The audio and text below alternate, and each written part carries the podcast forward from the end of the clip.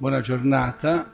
Mi complimento ancora una volta con Don Renzo, con tutta l'associazione Servi Famiglie per queste splendide iniziative, per tutto quello che viene fatto per la coppia e per la famiglia. Vorrei introdurre la mia relazione con un episodio che in un certo senso la riassume. Qualche mese fa una signora a un convegno mi ha raccontato che lei e il marito erano dolcemente abbracciati, la figlia di quattro anni è arrivata, li ha visti, si è fermata estasiata e ha detto come siete belli e poi si è buttata in quell'abbraccio anche lei. Ecco, questo è il mistero grande della famiglia, questo mistero di tenerezza, di abbraccio reciproco, Infatti l'esclamazione di questa bambina in fondo richiama l'esclamazione di Dio di fronte alla coppia uscita dalle sue mani. Vide ciò che aveva fatto ed era una realtà meravigliosa, una meraviglia delle meraviglie. Quell'abbraccio fra gli sposi e della bambina con i genitori rappresenta dal vivo l'identità della Chiesa domestica come comunità della tenerezza di Dio.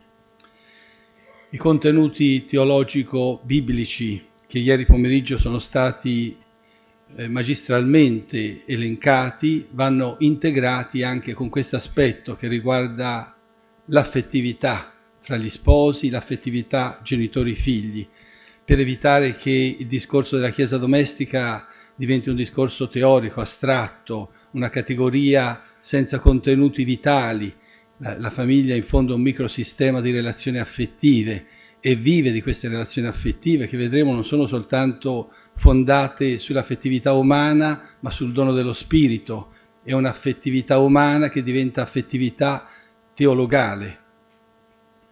Credo che non sia molto comune in ambito teologico qualificare la famiglia comunità della tenerezza. È, frequen- è frequente la definizione di famiglia come comunità di amore, ma non è esattamente la stessa cosa. La tenerezza rappresenta, come vedremo, il pathos dell'amore e mette in evidenza un sentire affettivo che risponde ai bisogni emotivi della persona uomo-donna e dei figli. Un pathos, un sentire affettivo che solo indirettamente è contemplato dalla categoria di amore. Ovviamente amore e tenerezza si intrecciano e non possono stare l'uno senza l'altra, ma formalmente si distinguono. Alla eh, qualifica della famiglia comunità di tenerezza ho aggiunto anche di Dio perché si tratterà di mostrare come questa comunità, questa chiesa domestica nasce dal cuore di Dio, si modella sul cuore di Dio e va verso l'infinito cuore di Dio è una comunità di tenerezza amante che si plasma sul mistero di Dio Trinità. Gli stessi doni che gli sposi ricevono con il sacramento delle nozze, il dono dell'alleanza nuziale, il dono della grazia, rappresentano la grazia di quella nuova tenerezza che il Cristo sposo effonde sulla Chiesa sposa. Questi doni pervadono come linfa vitale tutto l'essere della Chiesa domestica. Ho anche aggiunto nella storia perché si tratta di affermare che il mistero della Chiesa, il mistero grande della Chiesa domestica, non si racchiude entro le quattro mura, ma si estende a cerchi concentrici a tutti i livelli, alle famiglie di origine, alle famiglie vicine, alla Chiesa, al mondo. È una Chiesa domestica che si fa luce, che si fa seme di tenerezza nel mondo ed è questo anche che è necessario oggi più che mai. Diceva Giovanni Paolo II, c'è poca vita umana nelle famiglie dei nostri giorni e aggiungeva, il nostro tempo è tanto carico di tensioni quanto avaro di tenerezza. È in questo orizzonte che dobbiamo cercare di collocarci per approfondire questa categoria di chiesa domestica integrando i contenuti teologici, biblici, con questa categoria di tenerezza. Personalmente ritengo che la prospettiva della famiglia, comunità della tenerezza di Dio nella storia, sia non solo suggestiva, ma rappresenti uno sviluppo fondamentale per una piena comprensione teologica della Chiesa domestica e per una pastorale che eviti astrattismi accademici e consideri la realtà della Chiesa domestica nella sua consistenza effettiva e affettiva. Non ritengo che la prospettiva che cercherò di presentare sia stata particolarmente sviluppata nella teologia contemporanea. I motivi sono almeno due. Un primo motivo risiede nel fatto di confondere il termine tenerezza con quello di tenerume.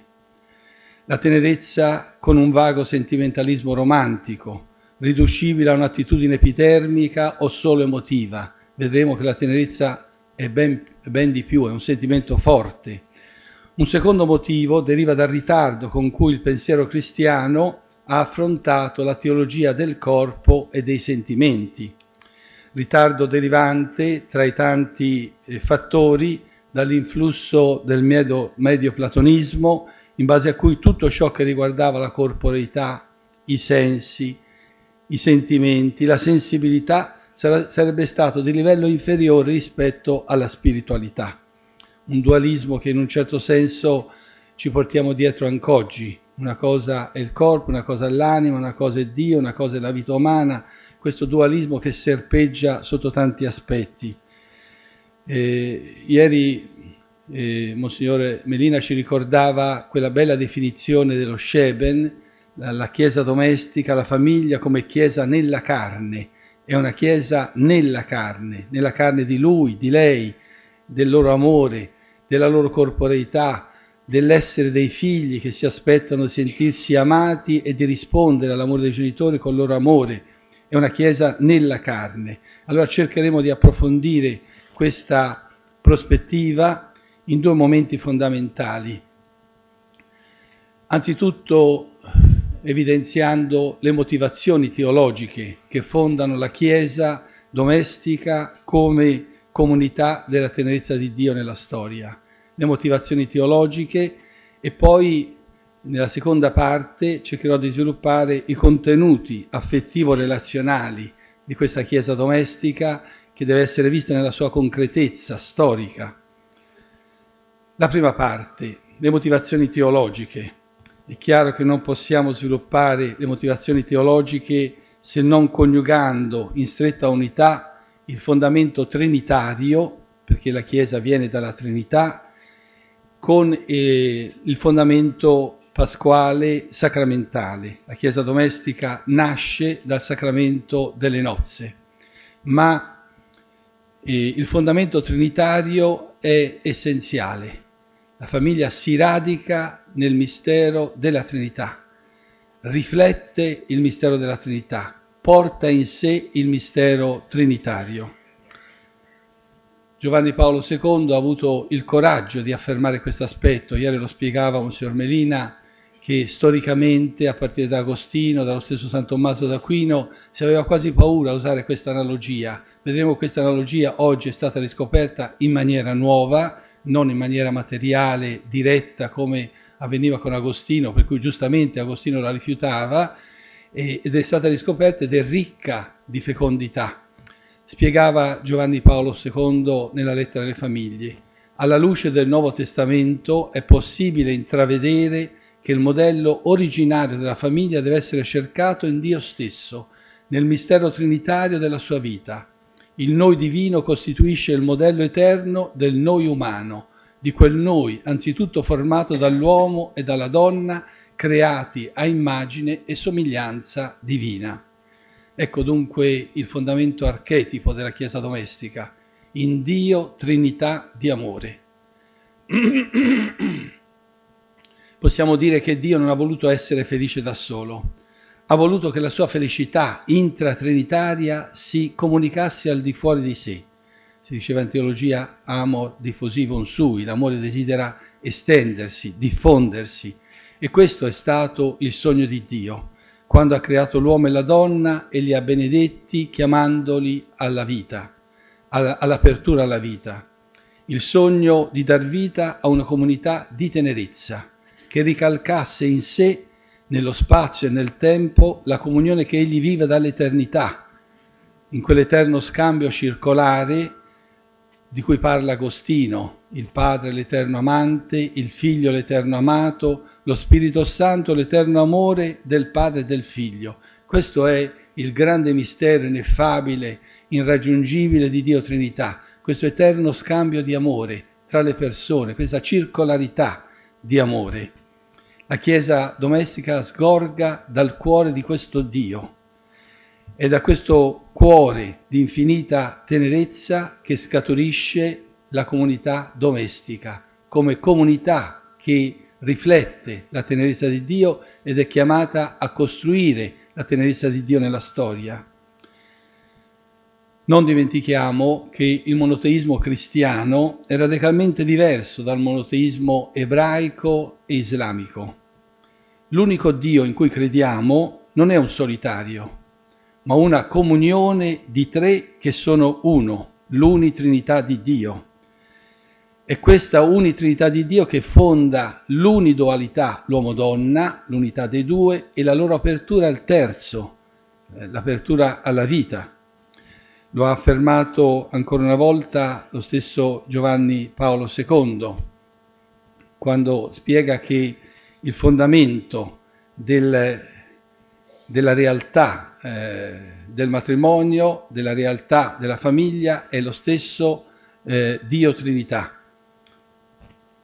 Io credo che si possa dire che il sogno di Dio quando ha creato l'uomo e la donna sia quello di creare nuclei di comunione a sua immagine e somiglianza.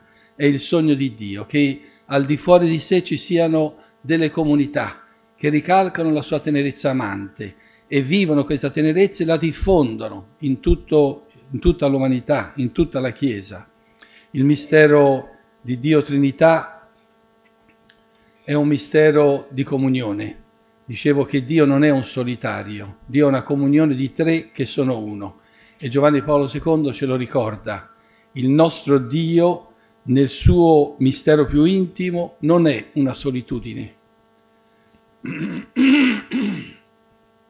ma una famiglia, dal momento che ci sono in lui la paternità, la filiazione e l'essenza della famiglia che è l'amore. Così il tema della famiglia non è affatto estraneo all'essenza divina. Qui è stato un atto di grande coraggio del Papa applicare a Dio la categoria di famiglia. Il nostro Dio non è una solitudine, ma una famiglia. E dunque il mistero di Dio, Trinità di amore, è per così dire il principio e lo specchio trascendente del noi uomo, donna, figlio. Il noi divino costituisce il modello eterno del noi umano, di quel noi formato dall'uomo e dalla donna, creati a immagine e somiglianza divina. Finalmente possiamo affermare questa analogia tra il mistero di Dio Trinità, che certamente rimane trascendente, unico, indicibile, e il mistero della famiglia che ricalca nello spazio e nel tempo qualcosa di questo mistero, la esprime, è l'analogia massima della Trinità. Tutto il creato riporta in sé una vestigia della Trinità, ognuno di noi singolarmente è immagine di Dio Trinità, ma il massimo dell'immagine trinitaria si ritrova nella unidualità uomo-donna e nella loro apertura al terzo da loro. L'analogia trinitaria dunque assunta in pieno perché i due, in quanto due, sono aperti al terzo da sé c'è una bella espressione un po' dura ma efficace di Maurice Blondel, il quale diceva quando i due sono uno diventano tre. È il mistero trinitario. I due che diventano una sola carne, almeno potenzialmente, si aprono al terzo da sé. Ecco la Trinità fatta storia, la Trinità che si incarna nella coppia, nella famiglia, in quella piccola chiesa che è la famiglia, la chiesa domestica. Come si pone l'analogia Trinità e Chiesa domestica? Non farò un discorso teologico troppo complesso, ma almeno alcuni accenni bisogna dirli proprio per non cadere in eccessi o in un senso o nell'altro, cercare di cogliere che c'è un'analogia, ma certamente c'è anche una differenza tra Dio Trinità e la famiglia. L'analogia Trinità famiglia si pone come analogia tra due circolarità di amore. La prima circolarità è quella di accoglienza, dono, condivisione. Il mistero di Dio Trinità, per quanto possiamo noi dire con le nostre povere parole umane, è un mistero di eterna accoglienza, eterno dono, eterna condivisione.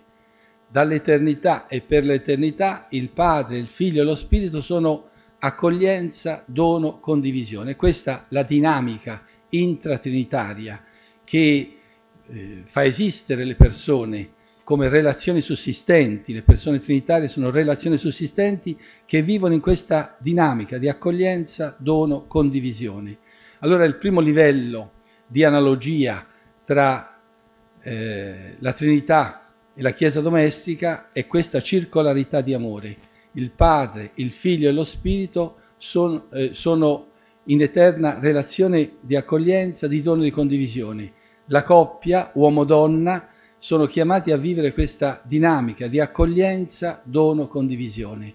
La donna come l'essere che accoglie l'uomo, l'uomo come l'essere che si dona alla donna, il figlio che entra a far parte e condivide l'essere accoglienza e dono. E questa dinamica circolare di accoglienza, di dono e di condivisione che fonda l'essere della coppia, l'essere della famiglia e lo fonda in profondità, proprio come capacità di essere l'uno con l'altro e l'uno per l'altro e insieme di aprirsi al dono della vita e di accogliere la vita.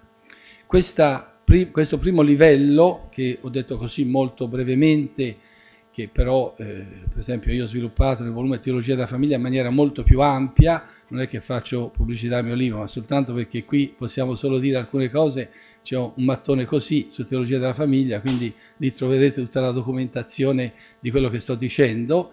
Il secondo livello di questa analogia è la circolarità di amante che genera, generante, amato, generato, amore, generazione. Vedete, quando Agostino rifiutava l'analogia della famiglia, aveva in mente un'analogia troppo materiale. Allora si portava avanti questa analogia. Adamo, Eva, Enoch. Adamo corrisponde al padre, Eva corrisponde al figlio, ma no, è donna, quindi allora lo Spirito Santo, lo Spirito Santo non si capiva bene questa analogia, era troppo materiale, non, non funzionava, no? un'analogia troppo diretta. Oggi l'analogia non va posta in questi termini, l'analogia va posta nel senso che la prima persona, noi chiamiamo padre, ma potremmo chiamare madre, è l'amore generante, è a immagine di lui che è creato l'uomo, eh, che sono creati l'uomo e la donna, l'amore generante che rimanda all'amore generato, l'eterno amato, e tutto questo nel vincolo di amore dello Spirito, lo Spirito Santo, l'amore che unisce il Padre e il Figlio, c'è questa circolarità di amore tra l'eterno amante, l'eterno amato e l'eterno amore, generante, generato, generazione. Capisco che sono concetti complessi, ma è importante almeno accennarli così in maniera molto superficiale e sommaria, perché allora si capisce che l'analogia trinitaria corrisponde perfettamente alla realtà della famiglia. Nella famiglia il padre e la madre sono coloro che generano, sono, possiamo dire, l'amore generante, il figlio è l'amore generato, l'amore che unisce i genitori e li porta a concepire un figlio, a dar vita a, al nuovo essere, è l'amore che fonda il loro essere. Vedremo che poi nella famiglia cristiana, nella Chiesa domestica, questo amore è lo Spirito Santo che, che permette all'uomo e alla donna di essere Chiesa domestica. Ecco, ma l'analogia trinitaria va posta a questo duplice livello, per cui dire che la famiglia viene dalla Trinità si modella sulla Trinità e va verso la Trinità non è fare un'affermazione fredda, accademica, è mostrare ciò che è la realtà della coppia, la realtà della famiglia, in quanto voluta da Dio, in quanto corrisponde al sogno di Dio di creare al di fuori di sé dei nuclei di tenerezza amante, delle comunità di tenerezza. Ecco, naturalmente tutto questo è possibile, è possibile dirlo se assieme al fondamento trinitario della comunità della tenerezza, la famiglia, comunità della tenerezza, eh, sappiamo collegare la dimensione pasquale sacramentale. La dimensione pasquale sacramentale che si fonda sul sacramento delle nozze. Questo sacramento non solo eleva l'amore uomo-donna, ma trasforma l'amore donna e lo rende partecipe dell'eterna ontologia trinitaria, del mistero stesso della comunione trinitaria. A questo punto la Chiesa domestica non è più soltanto l'immagine di Dio Trinità, ma è dimora di Dio Trinità. Grazie al sacramento delle nozze, l'imago Trinitatis non è più soltanto un'immagine di riferimento della famiglia, ma la Trinità diventa interiormente presente alla eh, famiglia stessa. La Chiesa domestica vive un rapporto nuovo, specifico con Dio Trinità, un rapporto che non solo compie, ma perfeziona l'immagine trinitaria impressa nella realtà creaturale dell'uomo, della donna e del figlio. La famiglia diventa dimora della Trinità. Gli sposi sono ministri di grazia, l'uno per l'altro e insieme per i figli. Vivono una misterialità di grazia. Dio stesso inabita nella comunità familiare. Il mistero trinitario, come dice un autore contemporaneo, non rimane esteriore alla sua immagine, ma diviene interiormente presente in essa, cioè l'immagine è presente nella realtà stessa della Chiesa domestica. Gli sposi, i genitori, i figli sono posti per grazia nella condizione di riprodurre in sé quella dialettica eterna che eh, esprime il mistero trinitario, dialettica di, di accoglienza, di dono, di condivisione. La Chiesa domestica si struttura allora come comunio nuzialis personale, comunione nuziale di persone, in cui vige questa dinamica profonda di accoglienza, di dono, di condivisione.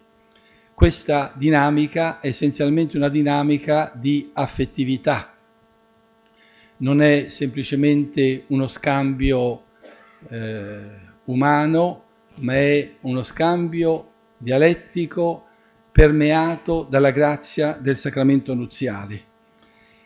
E direi che questo è anche un aspetto fondamentale che dobbiamo continuamente coltivare, perché la patologia della Chiesa domestica comincia proprio quando viene meno questo sentimento di affetto, di accoglienza, di dono, di condivisione, quando si introducono elementi di divisione, di allontanamento, si creano dei muri. Io lavoro con le coppie in difficoltà e quante volte si vedono situazioni in cui i due si sono allontanati, sono isolati, non si comprendono più, è venuta meno la tenerezza. Eh, la crisi di coppia comincia quando fra gli sposi non c'è più tenerezza lo stesso per quanto riguarda i figli, quando ai figli non c'è più tenerezza. Allora la Chiesa domestica deve costantemente interrogarsi su come vive questa tenerezza che viene da Dio e come gli sposi, i figli, i componenti della famiglia sanno vivere questa circolarità di amore, di tenerezza, di tenerezza amante. Naturalmente perché questo sia possibile per gli sposi cristiani c'è un soccorso, un consolatore, c'è lo Spirito Santo, lo Spirito Santo sorgente di tenerezza teologale, proprio perché gli sposi non si scoraggino, proprio perché gli sposi sappiano rinnamorarsi ogni giorno, sappiano essere comunità che esprime la tenerezza di Dio nella storia, il Signore risorto dona agli sposi, fin dal giorno della celebrazione del matrimonio, lo Spirito Santo. Lo Spirito Santo che è il vincolo di amore tra il padre e il figlio, l'eterna amorevolezza. Gli sposi sono posti in grado di rinnovarsi, di rigenerarsi ogni giorno nell'amore. Lo Spirito Santo è donato agli sposi perché il loro amore si trasformi in carità teologale. Infatti il testo che è stato ricordato anche ieri di Familiari Sconsorzio 13 afferma proprio questo, lo spirito che il Signore fonde sugli sposi dona il cuore nuovo e rende l'uomo e la donna capaci di amarsi come Cristo ci ha amati. L'amore coniugale raggiunge così quella pienezza a cui è interiormente ordinato, la carità coniugale.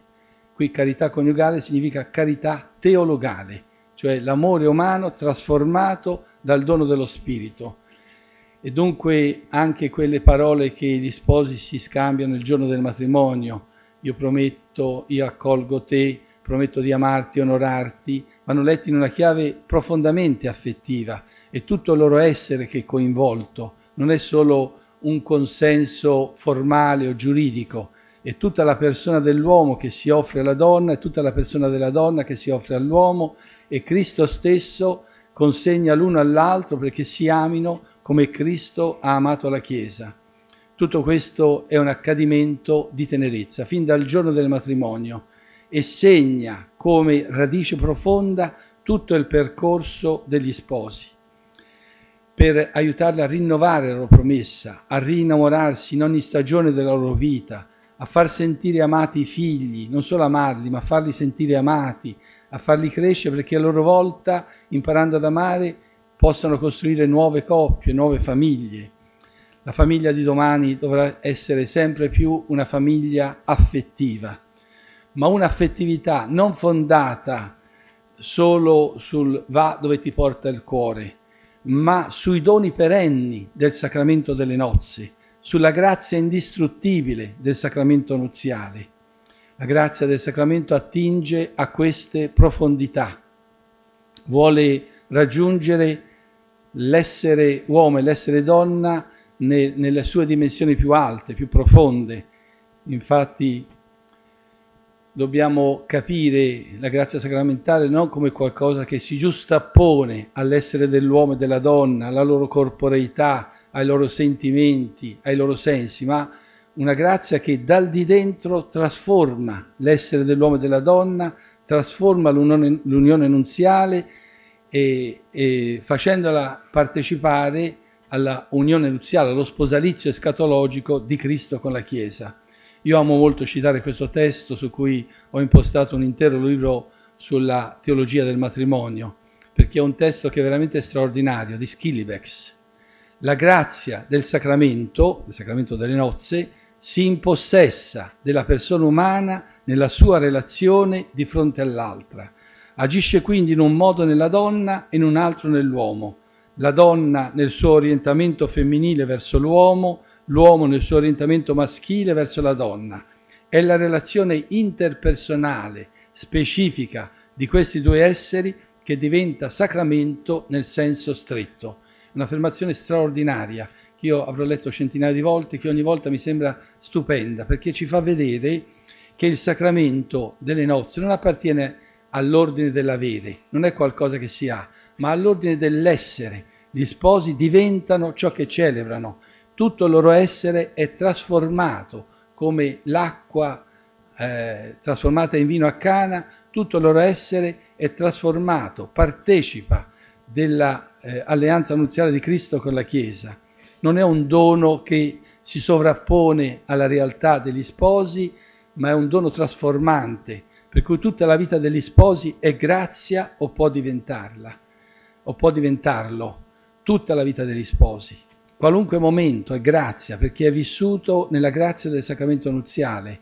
Solo il peccato va contro, il peccato è un atto volontario, ma tutto il resto, le piccole cose, la vita quotidiana, tutto è grazia, si è vissuto nell'amore, si è vissuto eh, realizzando la grazia del sacramento nuziale. E non solo gli sposi, ma gli stessi figli partecipano a questo mistero di grazia. Per estensione i figli partecipano alla grazia del sacramento delle nozze. E infatti il Magistero della Chiesa, non sto a leggere i testi, quando parla di Chiesa domestica si riferisce a tutta la famiglia, non si riferisce solo agli sposi.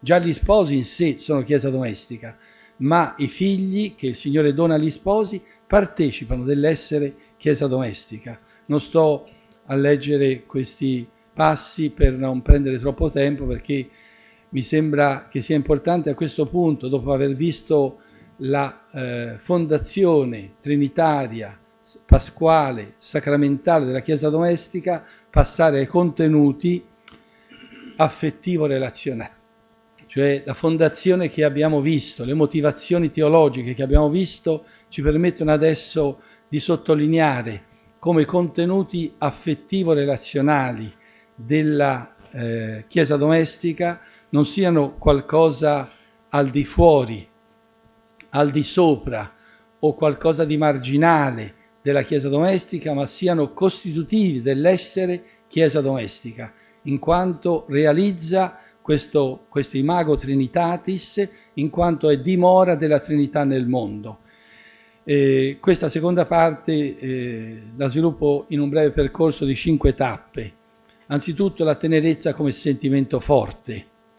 In secondo luogo la nozione di tenerezza, cercare di capire anche antropologicamente che cosa significa tenerezza, i linguaggi della tenerezza, ecco poi il punto focale è la grazia del sacramento delle nozze che trasfigura la tenerezza naturale degli sposi in tenerezza teologale e infine la Chiesa domestica, luogo privilegiato della tenerezza di Dio. Anzitutto la tenerezza come sentimento forte. Bisogna riscoprire la valenza del sentire. Purtroppo siamo stati abituati da una cultura illuminista a valorizzare solo il raziocinio, la ragione, la mente, pochissimo il sentire, i sentimenti. Ora anche i sentimenti sono fonte di conoscenza. Valorizzare il sentire, poi vedremo che il sentire cristiano è un sentire teologale, ma anzitutto il sentire.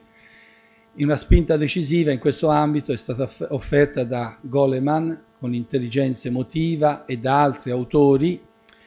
Secondo questi studi, l'intelligenza della ragione è inseparabile dall'intelligenza del cuore. E questo lo dicevano già gli antichi scolastici. Si vede bene col cuore. Lo ha detto anche eh, Saint-Exupéry nel Piccolo Principe. Si vede bene solo con gli occhi del cuore. Ci vuole ragione e cuore.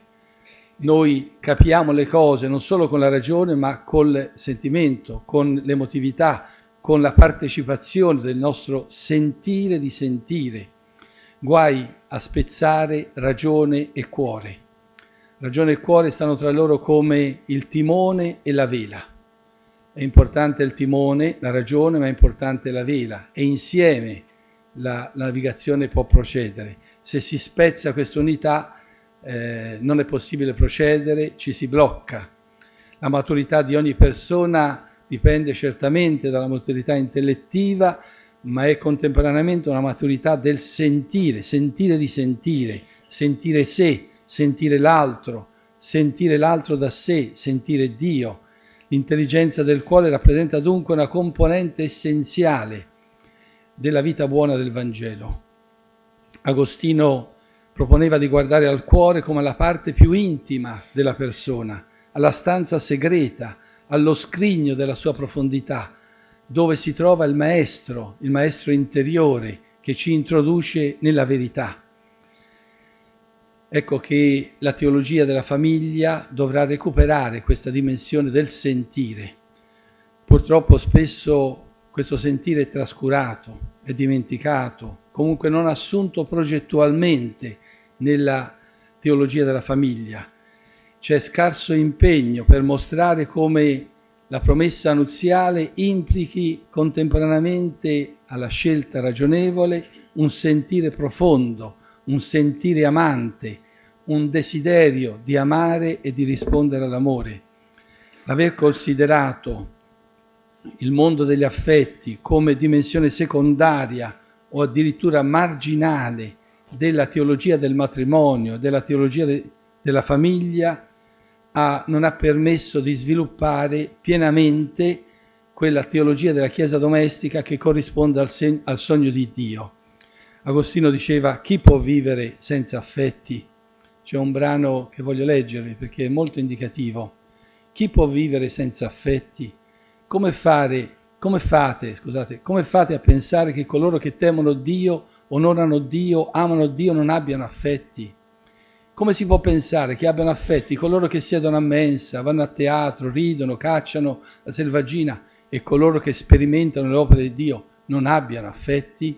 Ecco, ritrovare questo mondo degli affetti, ritrovarlo in senso ricco perché questo è fondamentale per una teologia integrale della Chiesa domestica. Io credo che questo sia un dato paradossale. si riconosce a livello psicopedagogico che la comunità familiare è il primo spazio di tenerezza per la coppia e per i figli, ma a livello teologico si fa pochissimo per motivare il senso profondo di questa affettività. Non si contempla il mondo affettivo in tutte le sue declinazioni, in tutti i suoi linguaggi. Ora parlare della Chiesa domestica, se non si può fare una teorizzazione astratta, significa parlare di una comunità di persone, di una persona che vivono delle relazioni affettive e che corris- e tutto questo corrisponde all'essere creata di immagine e somiglianza di Dio. E allora ecco è importante avere una chiara nozione di tenerezza. La tenerezza antropologicamente si, si radica nell'eros, questa istanza profonda della creatura umana ad amare e ad essere amata. La tenerezza canalizza l'eros. L'eros è una forza dirompente, è come un mare che se non, è, se non ha delle dighe adeguate può andare da qualunque parte. La tenerezza mette degli argini, canalizza l'eros eh, secondo una scelta personale di amore, secondo una dimensione eh, affettiva, relazionale, in rapporto alle scelte di vita, in rapporto, nel caso del matrimonio, al matrimonio. Dunque la tenerezza è espressione dell'eros e lo canalizza, è il pathos dell'amore, questa è la differenza tra amore e tenerezza. L'amore è l'anima di tutto, ma l'amore deve essere un amore tenero, capace di sensibilità, di pathos, di, sens- di la capacità di sentire, di amare, sentire di essere amati. La tenerezza apporta all'amore questo eh, plus valore, questa eh, sensibilità, questa partecipazione, questa passione. Altrimenti anche l'amore può ridursi a un fatto molto freddo, apporta la dilezione, la dilezio, la sensibilità. È molto interessante anche a livello etimologico sottolineare come il termine tenerezza, dal latino tenerum, di ten, implichi proprio le tre dimensioni che abbiamo visto nelle persone trinitarie, accogliere, donare, condividere. Infatti tenerum, secondo il dizionario per esempio etimologico dello Zanichelli, non, non lo invento io, andate a vedere il dizionario, dice che il termine tenerezza deriva da tenerum, di ten, e implica queste tre radici, tenere, tendere, tenue. È molto interessante. Tenere significa accogliere, abbracciare. Tenerezza è ricondurre quasi al grembo materno, è abbracciare, far sentire amati.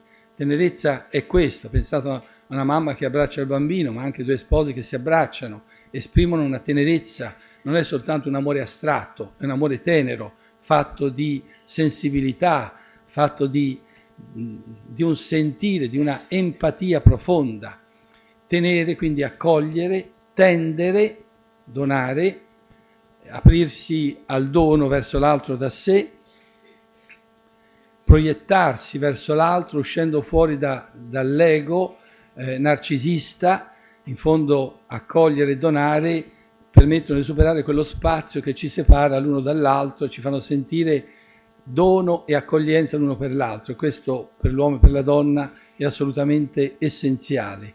La terza direzione, tenue, tenuità significa dolcezza, condividere con dolcezza. Richiama dunque una partecipazione non fredda, ma sentita, vissuta profondamente.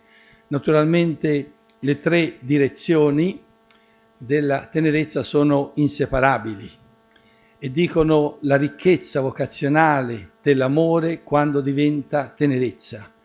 Amore di tenerezza significa questa capacità di far sentire accolti, questa capacità di donare, questa capacità di condividere non solo ciò che si ha, ma ciò che si è, il proprio essere. Ed è interessante, come dicevo, che questa definizione di tenerezza dal punto di vista semplicemente etimologico, poi potremmo approfondire tantissimo tutta una teologia della tenerezza, questa eh, questa eh, significazione del termine corrisponde all'essere trinitario e non è una cosa strana, perché se noi siamo creati a immagine e somiglianza di Dio, noi siamo esseri di accoglienza, di dono, di condivisione. E la coppia creata a immagine e somiglianza di Dio, è una coppia chiamata l'accoglienza, al dono e alla condivisione. E i figli sono un dono di accoglienza, di condivisione, partecipano a questa dinamica, a questa dialettica. Ecco che la tenerezza corrisponde all'essere profondo della coppia, all'essere profondo della famiglia. Io direi che la tenerezza è la condizione sine qua non perché la Chiesa domestica possa vivere compiutamente il mistero grande che porta in sé. Altrimenti il mistero grande può rimanere una teorizzazione. Il mistero grande si incarna nella carne di lui, di lei, dei figli, nella relazione interpersonale fra i componenti della famiglia. E allora proprio perché la tenerezza, questa concretezza, deve incarnarsi la Chiesa nella carne, è fondamentale anche dire qualcosa sui linguaggi della tenerezza nuziale. E, mi limito a denunciare tre linguaggi che concretizzano la tenerezza. Il linguaggio delle carezze, il linguaggio dell'abbraccio, il linguaggio dell'intimità nuziale. Naturalmente sono collegati fra loro. Anzitutto il linguaggio delle carezze. Le carezze non è soltanto la carezza sulla guancia, ma sono le carezze verbali, gestuali, comportamentali. Sono quelle carezze che fanno sentire bene l'altro, fanno sentire amato e apprezzato. L'uomo ha bisogno di sentirsi apprezzato dalla donna. Se la donna dice all'uomo sei un uomo straordinario, è una carezza verbale fondamentale. La donna ha bisogno di sentirsi amata dall'uomo. Se l'uomo gli ripete ti amo, sei la donna della mia vita, è una carezza verbale fondamentale, è un modo concreto di esprimere la tenerezza ed è necessario esprimere queste carezze. Quelle comportamentali sono poi quelle delle, che, con cui gli sposi si regalano la sorpresa, la meraviglia, la gioia di essere, è, è tutto un linguaggio che gli sposi dovrebbero acquisire. Virginia Satir, una terapista americana, dice che ogni coppia ha bisogno di quattro carezze al giorno per sopravvivere, otto per vivere, dodici per vivere bene. E non so se si riferisce eh, dalle due parti, quindi si raddoppiano o globalmente. Comunque sarebbe già abbastanza se ogni coppia vivesse almeno quattro carezze al giorno a livello di sopravvivenza. Eh? 8 comincia a star bene, 12 vive bene. È interessante questa, questa espressione perché ci fa capire quanto sia importante che la tenerezza sia coltivata fra gli sposi. Il gesto fondamentale della carezza è l'abbraccio. Io non sto adesso a soffermarmi perché ho fatto proprio in questi giorni un libro intero, uscito in questi giorni, sull'abbraccio, perché l'abbraccio è fondamentale. L'abbraccio è ricondurre al grembo, è far sentire accolti. L'abbraccio cura le, le ferite, aiuta a ricostruire situazioni critiche. L'abbraccio a volte è più eloquente di tanti discorsi. Io dico sempre alle coppie, quando siete emotivamente scossi, più che stare a discutere, perché se stanno solo a discutere, eh, più sono intelligenti, più trovano argomenti per darsi ragione e contrapporsi. Abbracciatevi in silenzio, magari dite una preghiera, invocate lo spirito e poi, quando vi sarete calmati, eh, affronterete i problemi ma l'abbraccio è più eloquente di tanti discorsi. Io ricordo un particolare, infatti ho messo il titolo Abbracciami al libro, perché mi è rimasto impresso un, un racconto di una signora che mi disse qualche tempo fa che la figlia dodicenne da qualche tempo era distratta, non studiava e la mamma, come tutte le mamme, faceva la predica, deve studiare. Un giorno entra in camera, la vede di nuovo distratta, assente e allora ricomincia la predica e la bambina, la ragazzina si alza e dice mamma, abbracciami. La mamma l'ha abbracciata, lei è scoppiata in pianto, ha tirato fuori il malessere che si portava dietro perché aveva subito insomma, delle situazioni gravi, la mamma l'ha consolata, l'ha rassicurata, era possibile, è nata una nuova figlia. Ecco, l'abbraccio è come ricondurre nel gramo materno, la figlia rinata, abbracciami. Tante volte non abbiamo il coraggio di dirlo, invece sarebbe importante dirlo a livello di coppia, i figli, almeno fino a una certa età, poi quando sono adolescenti bisognerà calibrare bene perché allora a volte lo vorranno, a volte no. E poi il massimo delle carezze, il massimo dell'abbraccio, l'intimità nuziale. Notate che io dico intimità, non dico sessualità, perché la parola intimità da intus animo significa un incontro da cuore a cuore, da anima a anima, non è soltanto un fatto fisico, è un incontro da sguardo a sguardo, è un'intimità, un'intimità che esprime la nuzialità e la realizza. L'intimità nuziale dà significato al desiderio sessuale, lo trasforma in forma di vita e diviene sorgente instancabile di una, sua, una sempre nuova tenerezza. C'è un rapporto profondo tra tenerezza e intimità.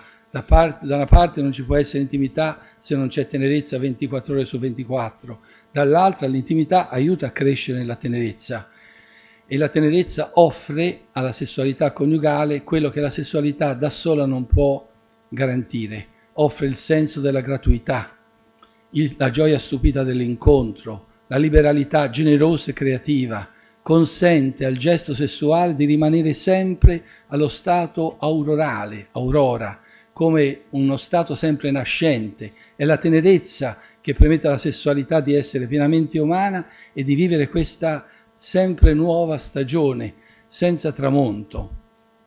E naturalmente tutto questo questi linguaggi della tenerezza nuziale non vanno visti eh, soltanto in una prospettiva antropologica, ma teologica. E infatti il fondamento di tutto quello che ho detto finora sul concetto di tenerezza, sui linguaggi della tenerezza, va, va trovato nella grazia del sacramento delle nozze. Come ho detto fin dall'inizio, questa grazia non è qualcosa che si sovrappone alla realtà della coppia, ma è una trasformazione gli sposi diventano grazia l'uno per l'altro, diventano ministri della grazia di Cristo l'uno per l'altro, non solo il giorno in cui celebrano il matrimonio, ma ogni giorno della loro vita. Sono grazia l'uno per l'altro. In questo essere grazia l'uno per l'altro, la tenerezza umana che gli sposi portano nel cuore, che li ha portati a scegliersi, a innamorarsi, a decidere di unire le loro vite, è trasfigurata in tenerezza teologale. La grazia, la grazia dello Spirito è una grazia trasfigurante, trasfigura la tenerezza umana in tenerezza teologale. Purtroppo anche qui la teologia della grazia non sempre ha saputo sfuggire da un'impostazione fortemente estrinsecista. Pensate, si parlava della grazia come habitus, qualcosa che si mette addosso e sta lì, no? Una cosa è la realtà umana, una cosa è la grazia, un habitus. Non è così. La grazia è una nuova relazione, è una nuova relazione con me stesso, con l'altro, con Dio, è una trasformazione dell'essere stesso degli sposi e, ed è qui che viene il, la novità della tenerezza della coppia, della tenerezza in famiglia, il fatto che sia espressione del dono dello Spirito, la grazia trasfigurante dello Spirito, che fa di tutti i momenti della coppia anche dei gesti, anche una carezza, anche un abbraccio, una grazia dello spirito. Infatti bisogna riscoprire questa epiclesi, questo, questa effusione dello spirito sugli sposi dal giorno della celebrazione del matrimonio per tutti i giorni della loro vita. Il catechismo della Chiesa Cattolica ha questa bella espressione, poi purtroppo nel rito non è così evidente, ma questa è una mia polemica con i liturgisti, ma nel Catechismo della Chiesa Cattolica si dice chiaramente che nell'epiclesi di questo sacramento gli sposi ricevono lo Spirito Santo come comunione di amore di Cristo e della Chiesa. È Lui il sigillo della loro alleanza, la sorgente sempre offerta del loro amore, la forza in cui si rinnoverà la loro fedeltà. Pensate a questi tre sostantivi, il sigillo, la sorgente, la forza. C'è tutto quello che è il dono dello Spirito nella coppia. Gli sposi non sono soli, non vivono un percorso da soli, abbandonati a se stessi.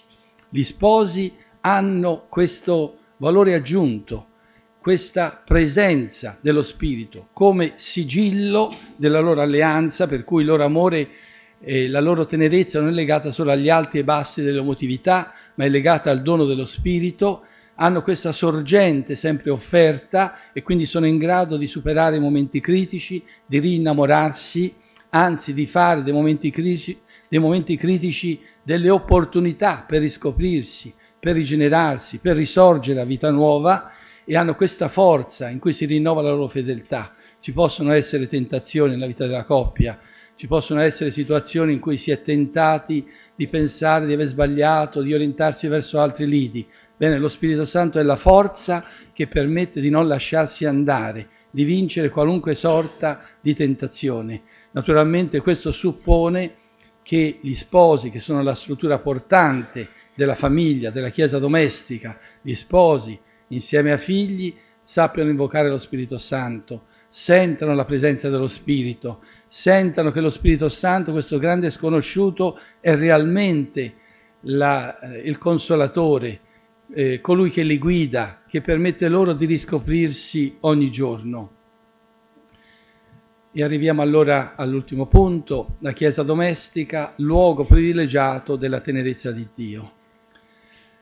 Tutto quello che ho detto finora ha cercato di essere un po' una fondazione trinitaria, pasquale sacramentale, a partire dalla tenerezza e dal dono dello Spirito di quella che è la Chiesa domestica. La Chiesa domestica è questa comunità in cui lo Spirito dimora in cui la Trinità stessa si manifesta. Infatti ieri il signor eh, Melina ricordava la frase di Agostino, se vedi la carità, vedi la Trinità. Io amerei dire anche, se vedi la famiglia, vedi la Trinità. La famiglia nata dal sacramento della, della, eh, delle nozze è l'icona della Trinità. Se vedi la famiglia, vedi la Trinità, vedi la dimora della Trinità. Questa dimora della Trinità vive in se stessa delle relazioni che non possiamo mai dimenticare. La Chiesa domestica rimane, per quanto elevata dalla grazia dello Spirito, un microsistema di relazioni affettive. Relazioni,